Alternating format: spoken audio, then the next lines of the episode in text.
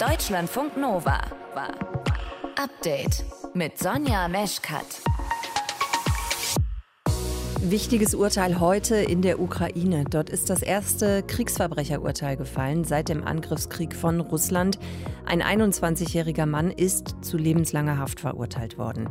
Gesine Dornblüt hat diesen Prozess für uns verfolgt und ordnet jetzt schon mal ein, warum dieses Urteil heute so viel Beachtung findet. Das ist unheimlich wichtig in mehrfacher Hinsicht. Einmal für die Menschen in der Ukraine, die einfach erfahren, dass es Gerechtigkeit gibt, dass Täter zur Verantwortung gezogen werden. Und das ist ja nur das wahrscheinlich erste Urteil Urteil nach dem 24.02. Die aktuellen Themen des Tages für euch heute im Update-Podcast vom 23. Mai. Und eins dieser Themen hat sich auch Ilka Knigge angeguckt, unsere Nova-Reporterin. Hi Ilka. Hi. Platte Reifen sind ja irgendwie immer aktuell, ne? Vor oh ja. allem, wenn man Fahrrad fährt. Ja. Und dazu ja. hast du recherchiert. Es geht um Pannenhilfe für Fahrräder, ne? Ja, genau, weil gerade ja auch viele Leute wirklich fahren. Es gibt ja so eine Art Radboom eigentlich seit der Corona-Pandemie. Möchte jetzt auch der ADAC aufspringen und Pannenhilfe anbieten, eben nicht nur für Autofahrer, Autofahrerinnen, sondern auch für Radfahrer. Das machen andere schon länger und äh, ja, wer das gebrauchen kann und wann man das vor allem gebrauchen kann, das habe ich mir angeschaut. Überblick von Ilka gibt's in dieser halben Stunde Podcast. Ihr hört zu, das ist schön. Deutschlandfunk Nova. In der Ukraine ist heute ein wichtiges Urteil gefallen, und zwar in dem ersten Kriegsverbrecherprozess seit dem Einmarsch der Russen im Februar. Das Urteil, ein 21-jähriger russischer Soldat muss lebenslang ins Gefängnis. Das Gericht hat es als erwiesen angesehen, dass dieser Soldat Ende Februar einen 62-jährigen unbewaffneten Zivilisten erschossen hat. Der Soldat selbst hatte die Tat während des Prozesses zugegeben. Gesine Dornblüt ist unsere Korrespondentin und hat auch den Prozess für uns beobachtet. Gesine, lebenslange Haft, das ist natürlich eine harte Strafe. Wie hat das Gericht dieses Urteil denn begründet? Das Gericht hat erstmal diesen Vorfall eingeordnet in den Kontext, nämlich den Kontext eines Angriffskrieges, den Russland gegen die Ukraine führt.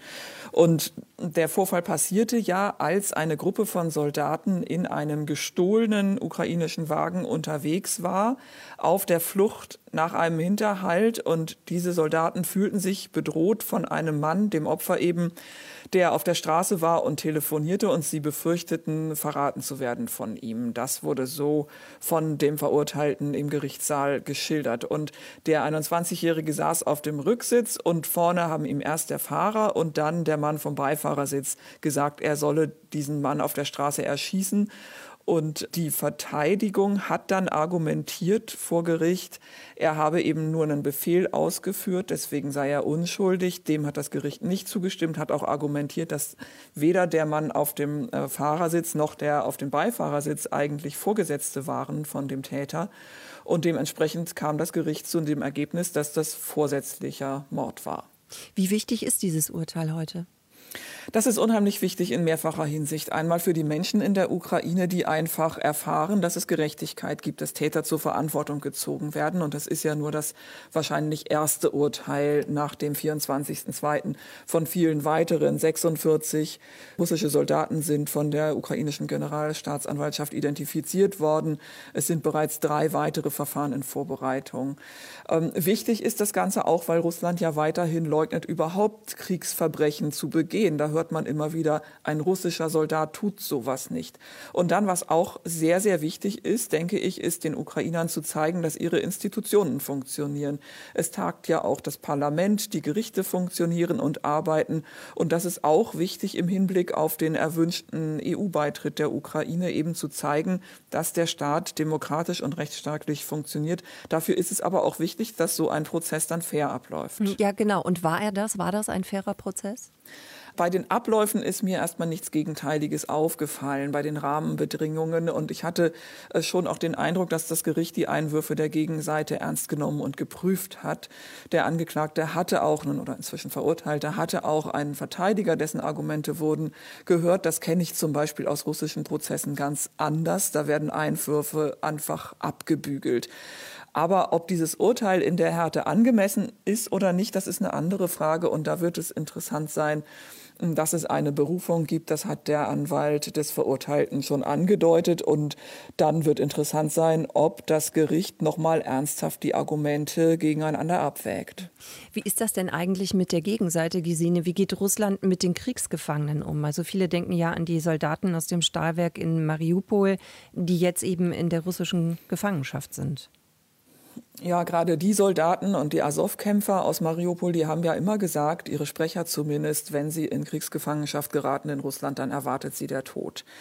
Ob das so dramatisch sein wird, das wissen wir natürlich nicht. Wir wissen aber generell wenig auch über den Verbleib der Azov-Gefangenen. Es gab jetzt heute eine Meldung von der russischen Präsidentengarde, die hat bekannt gegeben, sie hätte die Gefangenen aus Mariupol ähm, überführt an andere Verwahrungsanstalten. Wohin ist unbekannt. Es ist auch weiterhin unbekannt, wie viele das sind. Die Ukraine hofft weiter auf einen Gefangenenaustausch und heute hat der stellvertretende russische Außenminister auch gesagt, ziemlich vage wiederum, es sei möglich, über einen Austausch zu sprechen. Das hatte am Wochenende auch schon ein russischer hochrangiger Politiker getan und hatte die Idee nochmal ins Spiel gebracht, ähm, diese Ukrainer auszutauschen gegen Viktor Medvedchuk. Das ist ein ukrainischer Oligarch und persönlicher Freund Putins, der in der Ukraine angeklagt ist wegen Vaterlandsverrats und der hat mehrfach ins Spiel gebracht, er könne ja ausgetauscht werden gegen äh, ukrainische Gefangene in Russland. Dazu hat der Kreml-Sprecher heute gesagt, das äh, würde nicht in Frage kommen. Also dieser Medvedchuk, der sei ja Bürger der Ukraine, habe nichts mit Russland zu tun und sei auch äh, kein Soldat. Also es ist ziemlich unsicher. Es ist aber nicht ausgeschlossen, dass wenn es zu Prozessen kommt und zu Urteilen, dass dann vielleicht ein Austausch stattfindet. Das haben wir vor einigen Jahren schon erlebt in dem damaligen Schauprozess gegen Nadja Savchenko, eine ukrainische ehemalige Kampfpilotin, die erst zu 22 Jahren Haft verurteilt wurde in Russland und dann aber gleich nach dem Urteil eingetauscht wurde. Im ersten Kriegsverbrecherprozess in der Ukraine ist ein russischer Soldat zu lebenslanger Haft verurteilt worden. Infos dazu von Gesine Dornbild. Deutschlandfunk Nova. Oh, nö. Da seid ihr gerade unterwegs mit dem Fahrrad zur Arbeit oder zur Uni oder zur Omi, weil die leckeren Erdbeerkuchen hat. Und dann habt ihr einen Platten, ne? Oder der Bremszug ist gerissen oder euch ist irgendwas in die Speichen geflogen. Auf jeden Fall könnt ihr nicht mehr fahren. Wie gut, dass es da Pannenhilfen gibt. Nicht nur fürs Auto eben, sondern auch fürs Fahrrad. Selbst der ADAC, der Allgemeine Deutsche Automobilclub, will jetzt in dieses Geschäft einsteigen. Wo es sonst noch Hilfe gibt, Überblick bekommt ihr jetzt von unserer Nova-Reporterin Ilka Knigge. Ilka, warum will denn der ADAC jetzt Pannenhilfe für RadfahrerInnen anbieten? Ja, der springt da auf den Trend auf. Also 2020 war ja ein Re Rekordjahr für die Fahrradindustrie. Da wurden über 5 Millionen Räder in Deutschland verkauft. Und 2021 sah es weiterhin gut aus. Mit den Lieferengpässen wurden zwar so ein bisschen weniger Räder verkauft, aber der Umsatz, der hat sich nicht geändert in der Branche.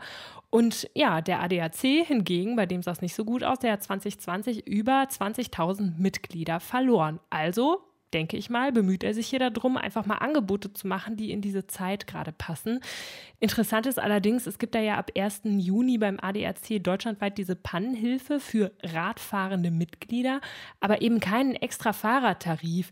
Wer kein Auto hat, der wird sich dann wahrscheinlich nicht extra für diesen Radservice dann eine Mitgliedschaft beim ADAC machen, zumal dieser Gesamttarif dann vielleicht im Vergleich auch einfach zu teuer ist, weil eine reine Radpannenhilfe günstiger ist jetzt mal abgesehen vom ADAC gibt es ja wahrscheinlich auch noch äh, andere Angebote, ne, wo ja. man Hilfe bekommt, wenn man irgendwie mit dem Rad liegen geblieben ist. Wer ist da am Start?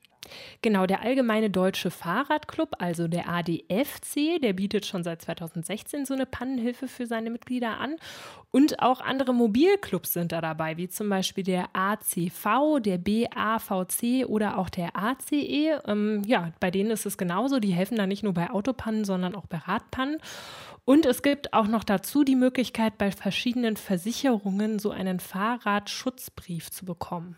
Fahrradschutzbrief, ja, kompliziertes Wort, genau, muss man vorsichtig sein. Ähm, wie läuft denn dann diese Hilfe eigentlich genau ab?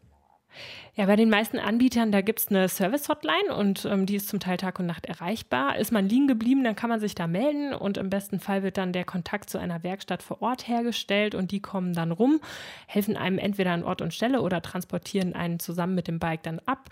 Teilweise gibt es sogar ein Ersatzrad oder eine Unterkunft, wenn man jetzt zum Beispiel auf so einer längeren Tour unterwegs ist und die Reparatur ein bisschen dauert ist das Rad irgendwo rein oder vielleicht auch runtergefallen, dann bieten manche auch eine Bergung des Fahrrads an. Der ADAC, der hat sein Angebot ja in Berlin und äh, Brandenburg erstmal getestet und der sagt, 40 Minuten dauert so eine Reparatur im Schnitt.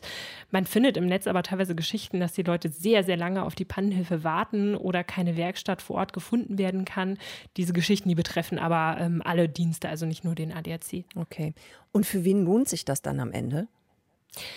Am besten ist es, glaube ich, für alle, die lange Radtouren machen, also zum Beispiel auch ins Ausland. Da muss man aber genau hingucken, dass dieser Schutzbrief dann auch im Ausland gilt. Auch wenn man mit dem Rad zur Arbeit pendelt und so über lange Strecken einfach nicht durch irgendwelche Ortschaften fährt, dann ist das wahrscheinlich keine schlechte Sache.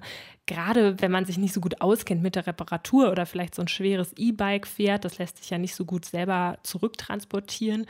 Bei kleinen Strecken, da lohnt sich so ein Schutz aber nicht. Oft ist dieser Notfallservice in der Nähe vom Wohnort nämlich ausgeschlossen.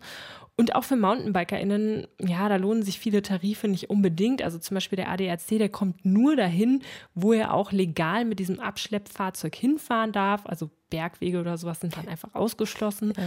Und Leihräder sind auch oft ausgeschlossen in diesen Tarifen. Also da lohnt sich das dann gar nicht. Am Ende kommt es eigentlich immer darauf an, wie man sonst so unterwegs ist. Wer jetzt eh schon Mitglied ist in so einem Automobilclub, der bekommt diese Pannenhilfe bei, fürs Radfahren natürlich obendrauf. Da muss man nichts extra zahlen, das lohnt sich. Für alle anderen gibt es dann so ab 20 Euro im Jahr einen reinen Radschutzbrief. Kann sich auf jeden Fall bei längeren Touren lohnen. Pannenhilfe für RadfahrerInnen, wie sie aussieht und wo ihr sie überall bekommt. Ilka Knigge, unsere Nova-Reporterin, hat euch einen Überblick gegeben. Deutschlandfunk Nova. Millionen Menschen sind wegen des Überfalls Russlands aus der Ukraine geflohen, auch nach Deutschland. Und diese Fluchtbewegung ist nur eine von vielen, vielen anderen weltweit. Die UNO warnt jetzt, das internationale Flüchtlingshilfswerk sagt, weltweit gibt es mittlerweile mehr als 100 Millionen Geflüchtete. Und eine internationale Studie, die zeigt zusätzlich, dass die Konflikte, die diese Fluchtbewegungen verursachen, weltweit offenbar häufiger und folgenschwerer werden. Klaus Jansen aus unserer Nachrichtenredaktion. 100 Millionen Menschen auf der Flucht. Was sagt denn die UNO dazu? Ja, also UNO-Flüchtlingskommissar Filippo Grandi hat das ernüchternd und alarmierend zugleich genannt. Also das müsse jetzt ein Weckruf sein, sagt er. Jetzt müsse auf die tiefer liegenden Gründe geblickt werden, warum unschuldige Menschen zur Flucht gezwungen werden. Ja, und die zerstörerischen Konflikte, die müssten halt beendet werden, sagt er. Wo sind denn diese Konflikte jetzt mal abgesehen von der Ukraine? Die sind vor allem in Äthiopien, in Burkina Faso, im Kongo, in Nigeria. Die Konflikte haben wir teilweise gar nicht so richtig auf dem Schirm hier in Europa. Mhm. Dazu kommen Vertreibungen in Myanmar und auch die Machtübernahme der Taliban in Afghanistan. Das hat alles äh, Flüchtlingsbewegungen ausgelöst. Um die Jahreswende waren es dadurch schon um die 90 Millionen Geflüchtete. Und dann kam halt Russlands Krieg gegen die Ukraine. Deshalb haben da noch zusätzlich 6,5 Millionen Menschen die Ukraine verlassen. Acht Millionen sind innerhalb des Landes geflüchtet. Also also jeder Dritte hat da seine Heimat verloren. Wie sieht es denn weltweit aus? Wie verteilt sich das? Ja, insgesamt kann man sagen, ist weltweit mehr als ein Prozent der Weltbevölkerung auf der Flucht. Das ist schon echt viel. Und mehr als die Hälfte davon, die ist im eigenen Land geblieben. Und etwas weniger als die Hälfte ist dann auch ins Ausland gegangen und musste dahin flüchten. Aber wie lässt sich sowas denn verhindern? Also was soll da konkret getan werden? Ja, also letztendlich braucht es Frieden und Stabilität, sagt die UNO. Humanitäre Hilfe, die ist zwar wichtig, klar, aber Flüchtlingskommissar Grandi, der sagt, das sei letztendlich nur ein Schmerzmittel und halt auch kein Heilmittel. Seit einiger Zeit äh, habe ich so das Gefühl, dass es eher schlimmer wird, der Zustand der Welt und nicht besser, vor allem wenn wir nochmal gucken auf Frieden und Stabilität. Ist das jetzt nur so ein Gefühl oder? Nee, also das sieht das Stockholmer Friedensforschungsinstitut SIPRI genauso. Das hat seine neue Analyse veröffentlicht und spricht von einer planetarischen Notlage.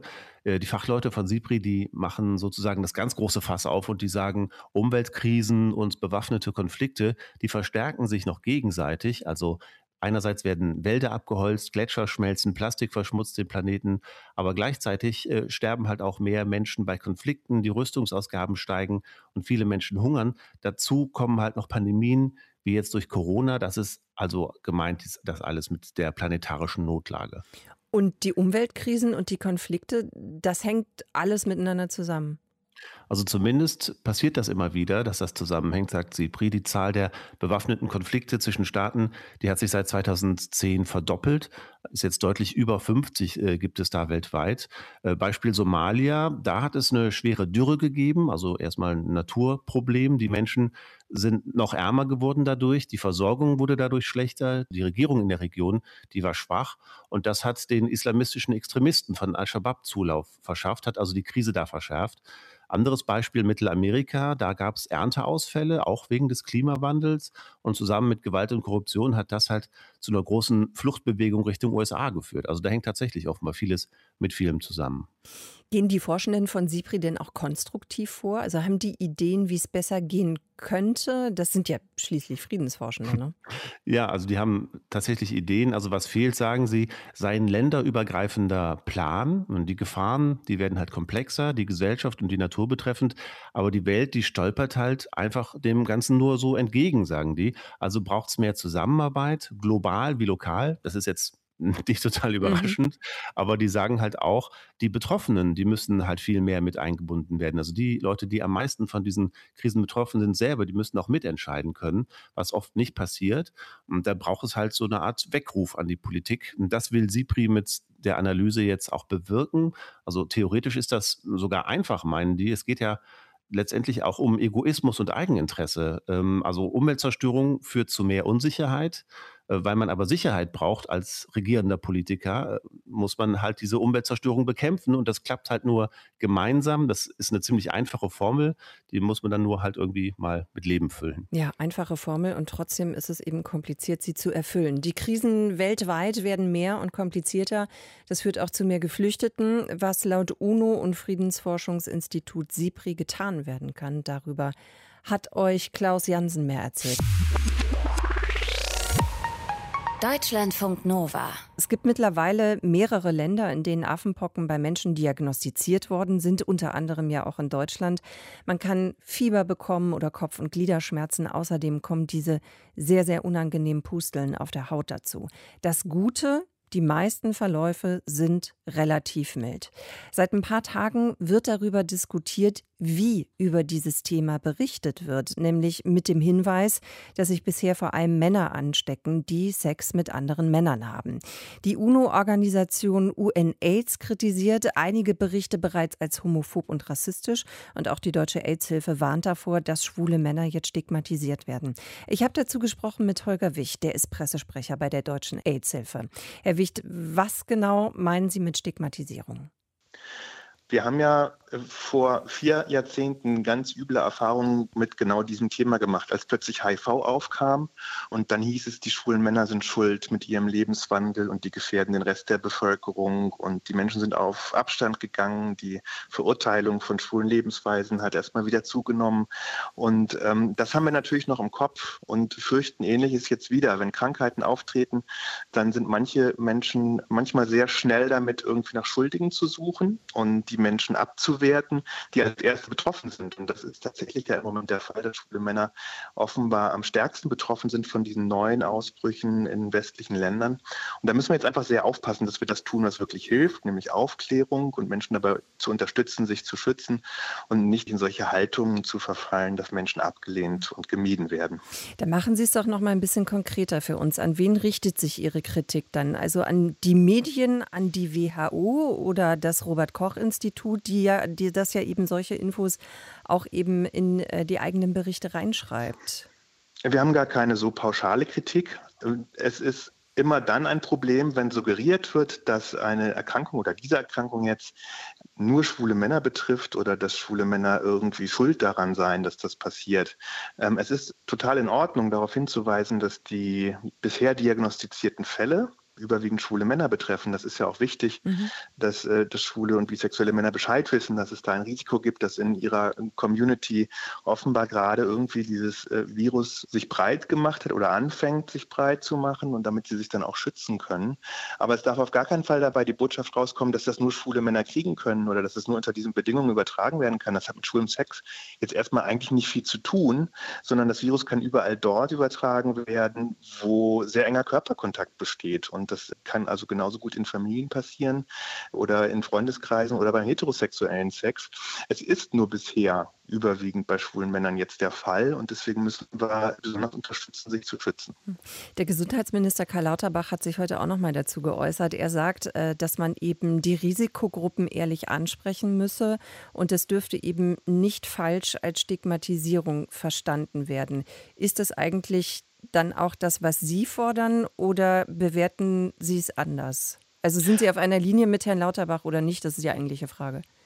Also wir müssen die Gruppen, die betroffen sind, natürlich direkt ansprechen, ihnen das erklären, was da los ist und ihnen äh, geben, was sie brauchen, vor allem Informationen, vielleicht dann irgendwann auch eine Impfung, um sich zu schützen. Wir würden nicht von Risikogruppen sprechen, denn genau in so einem Sprachgebrauch liegt schon wieder ein Risiko, dass die mhm. Gruppen als Risiko betrachtet werden. Der Begriff soll ja eigentlich sagen, das sind Menschen, die ein höheres Risiko haben, aber er wird oft missverstanden in der Richtung, dass die Gruppen, dass die Menschen das Risiko sind und dann wird sehr schnell diese Erzählung daraus aus, dass sie diese Krankheit weiter verbreiten, weil sie irgendwie falsch leben und so.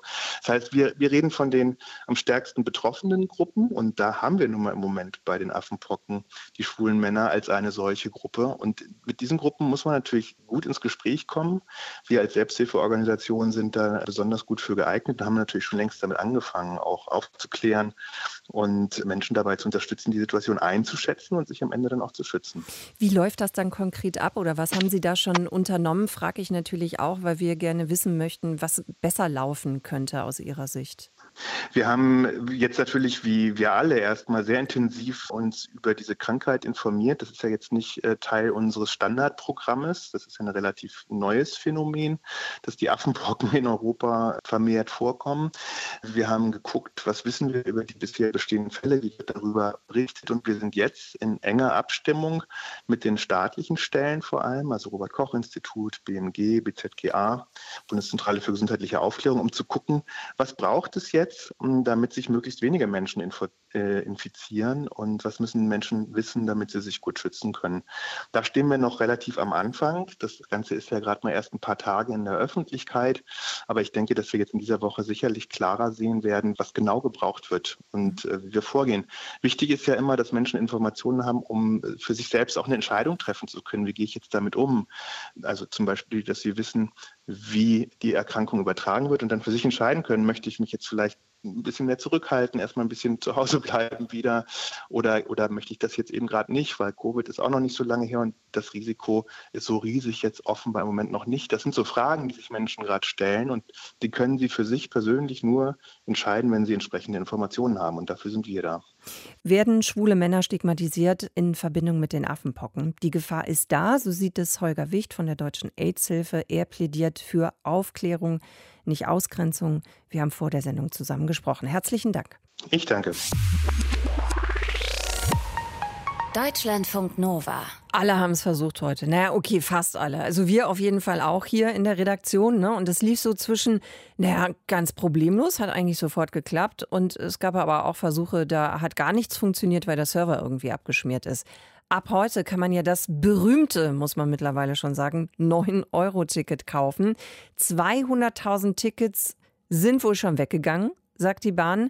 Eins davon hat sich unser Reporter Christian Schmidt reserviert. Und weil ihr wahrscheinlich auch in den nächsten drei Monaten wahrscheinlich viel in Zügen und Regionalverkehr unterwegs sein werdet, gibt es jetzt das passende Spiel dazu, nämlich auch berühmt mittlerweile bei uns die Geschichten vom Pferd. Christian Schmidt Grüße ja, dich. Bitte übernehmen es, Sie. Was soll ich tun? Es werden diesmal Geschichten vom Regionalverkehr. Ich habe drei Geschichten für dich. Alle so ein bisschen verrückt. Zwei davon sind wirklich wahr. Eine habe ich mir aber ausgedacht und da bin ich jetzt ein bisschen aufgeregt, ob du wohl rausfindest, äh, welche Fake ist, welche die Geschichte vom Pferd ist.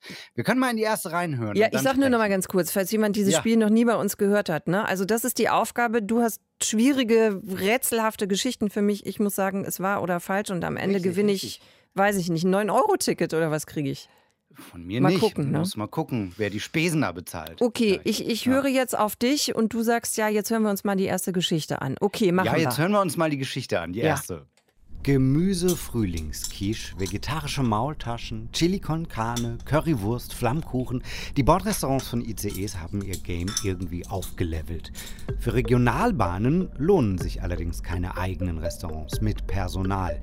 Deshalb wollte die Deutsche Bahn in diesen Zügen Snackautomaten einsetzen. Das scheitert aber bis heute an einem besonderen Grund.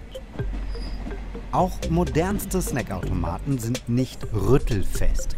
Laut Innovationsmanager Carsten Hutzler gibt es derzeit keinen geeigneten Anbieter, der Automaten für einen Regionalzug herstellen kann. Zu unruhig ist es während der Fahrt. Die Snacks würden bei mangelnder Rüttelfestigkeit einfach rausfallen. Rüttelfestigkeit finde ich schon mal ein geiles Wort. Allein dafür hat es sich gelohnt. Ja, das habe ich auch gedacht. Rüttelfestigkeit, wer hat sich das denn ausgedacht? Du wahrscheinlich. Ich habe kurz überlegt, Christian, soll ich schon was sagen oder soll ich warten? Ja, sag doch mal, wie ist denn so dein Also ich glaube, Eindruck? ja, also mein erster Eindruck ist, kann ich mir natürlich vorstellen, weil ich auch weiß, wie es in Regionalzügen ist. Es ruckelt wirklich streckenweise st- sehr stark. Aber diese Hm. Snackautomaten gibt es doch dann auch zumindest gelegentlich dann am Bahnsteig. Deswegen denke ich, braucht man sie vielleicht eh nicht im Regional. da Ich würde sagen, ja. ist, ist vielleicht, ist vielleicht stimmt nicht. Okay, dann hören wir doch mal in die zweite Geschichte rein. Okay. Ist die wohl wahr oder falsch? Das Berliner U-Bahn-Netz umfasst 175 Stationen. Zwei Ingenieure wollten alle in möglichst kurzer Zeit abfahren und damit einen Weltrekord aufstellen. Till Rascher hatte für den Versuch extra ein Computerprogramm geschrieben, um die schnellste Verbindung zu berechnen. Die Route haben die beiden wochenlang ausgetüftelt. Ihre Tube Challenge startete um 5.40 Uhr in Hönow. Kurz vor dem Ziel, um 11 Uhr, dann das. Ein Haltesignal, das drei Minuten zu lang auf Rot stand, hat die Pläne der beiden zunichte gemacht. Sie brachen den Rekordversuch ab. Den hält immer noch der Brite Adam Fisher. Alle Berliner U-Bahn-Stationen abzufahren, hat er in knapp sieben Stunden geschafft. Ja, da denke ich Gut, ja. dass in Berlin mal die U-Bahn stehen bleibt, kann man sich vorstellen. Ja, aber ich kann mir eben auch vorstellen, dass es Menschen mit so verrückten Ideen wie diesen gibt. Von daher, oh, ich könnte mir Hm. Gerade vorstellen. wenn sie aus England kommen. Ja, ja, gesagt, ne? eben. Dann denkt man das immer sofort. Ja. ähm, könnte mir Ähm, vorstellen, dass das stimmt. Okay, das war dann Geschichte gucken wir 2. mal. Eine hast Ja, du noch, bitte. ne? Hier, mach mal Ja, Nummer komm, drei. mach mal, mach mal. Der Puffer ist tot, lang lebe der Puffer. Die großen Eisenfedern zwischen den Waggons halten Züge zusammen. Sie müssen eine Menge aushalten. In der Regel sind sie nach zehn Jahren durch. Wenn die Puffer ausgedient haben, entsteht eine Menge Schrott. Den versucht man so gut wie möglich zu recyceln. Im letzten Streckenabschnitt vor Norddeich-Mohle werden damit die Gleise gestützt. Der Boden in der Nähe des Wattenmeeres ist instabiler als im Rest von Deutschland. Das wiederaufbereitete Eisen wird in Bohrungen entlang der Strecke als eine Art Stützpfeiler eingelassen. Auf diese Weise wurden in den vergangenen zehn Jahren 400 Tonnen Eisenschrott recycelt. Christian, ganz ehrlich, ist mir zu So. kompliziert, sage ich. Nee, glaube ich nicht. Jetzt muss ich mich entscheiden, ne? Super Bei Begründung der auch glaubst du nicht. Ja, Nee. du musst es rausfinden. Einen habe ich mir tatsächlich ausgedacht. Ich hoffe, dass du jetzt nicht drauf kommst, dass So, ich dich irgendwie reingelegt ich, habe. ich sage Aber- jetzt, ich, ich lege mich jetzt fest, ich glaube, mit dem Snackautomat und der Rüttelfestigkeit hasse uns alle veräppelt. Sage ich, ist der Fake. Nein, Na? tatsächlich. Also tatsächlich nicht. Also ich habe gewonnen. Oh Pass auf. Mann! Ähm, es gibt diesen Innovationsmanager und sie haben mal so einen Zug vorgestellt mit Spielekonsolen und Chill-Out-Wagen und so. Und man will irgendwie schaffen, dass der Regionalzug das Wohnzimmer der Zukunft wird, das rollende Wohnzimmer.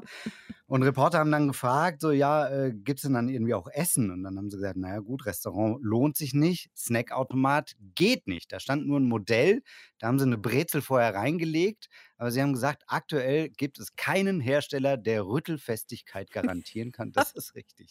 Ich möchte Und gerne, klar, dass die Tube dieses Wort Challenge aus England. Ja, und dieses Wort Rüttelfestigkeit, können wir dafür nicht so, ein, ähm, so, so, so einen radiotauglichen Rahmen machen? So irgendwas mit Audio und immer, immer wenn wir verzweifelt sind, spielen wir dieses Wort ein, Rüttelfestigkeit. Das würde mir sehr gut gefallen. Äh, Wunderschön. Okay, ja. Das Tube- zweite stimmt ja. auch. Tube Challenge Ah. kommt aus London ursprünglich. Und tatsächlich ist dann wohl der Beste auch einer aus London, habe ich ja gesagt, knapp sechs Stunden, knapp sieben Stunden für alle Stationen in Berlin. Das Mhm. gibt's. Und das mit dem Eisenschrott habe ich mir ausgedacht. Es gibt eine schöne Geschichte, dass die Deutsche Bahn alte Flächen für Bienen, also so nicht mehr genutzte Gleisblätter für, für Bienen äh, zur Verfügung stellt und da auch ihren eigenen Honig macht. Aber wiederverwertbare Puffer gibt es leider nicht. Immer veräppelst du uns, Christian. Also mich auf ja, jeden auch Fall. ich bin ja froh, dass du reingefallen bist, sonst wäre ja auch doof. Good for you, ne? Win-win irgendwie auch. Freuen sich doch alle, wenn äh, die Moderatorin im Radio auch nicht immer alles weiß. Stimmt aber wirklich. Okay, Du weißt aber Christian, sehr viel. danke für diese Geschichte und happy äh, Montag für dich, ne? Danke dir auch. Tschüss. Deutschlandfunk Nova. Update. Immer Montag bis Freitag auf deutschlandfunknova.de und überall, wo es Podcasts gibt. Deutschlandfunk Nova.